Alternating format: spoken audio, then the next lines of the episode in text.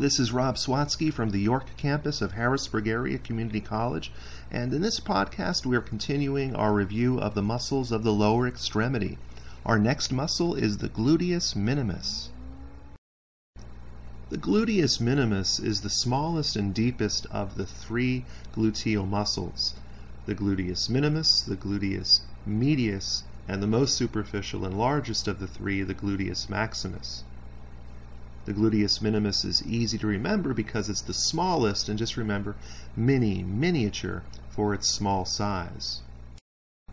The gluteus minimus originates from the ilium and inserts onto the greater trochanter of the femur, that large, prominent superior bony process on the thigh bone. And it's a major insertion point for many other muscles we'll be considering in the lower extremity. The gluteus minimus actions include abduction of the thigh at the hip to bring the leg away from the body at the hip, as well as medial rotation of the thigh.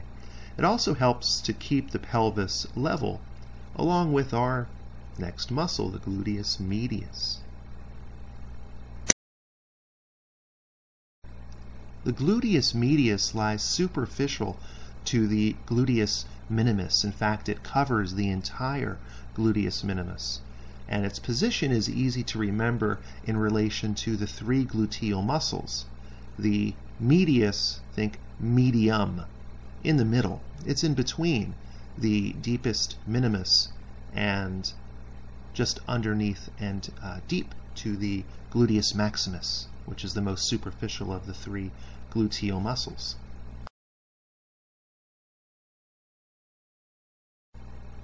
The gluteus medius has the same origins and insertions as the minimus. Originates from the ilium, inserts onto the greater trochanter, and also shares the same actions of thigh abduction at the hip as well as medially rotating the thigh at the hip.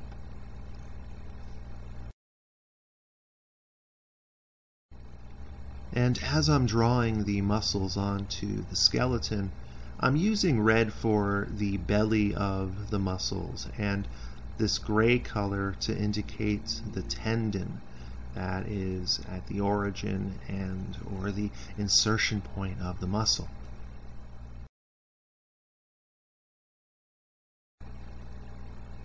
I am also drawing in these lines reflecting the direction of the muscle fibers, which is a very helpful indication of action as muscles are pulling against the bones that they are inserting upon.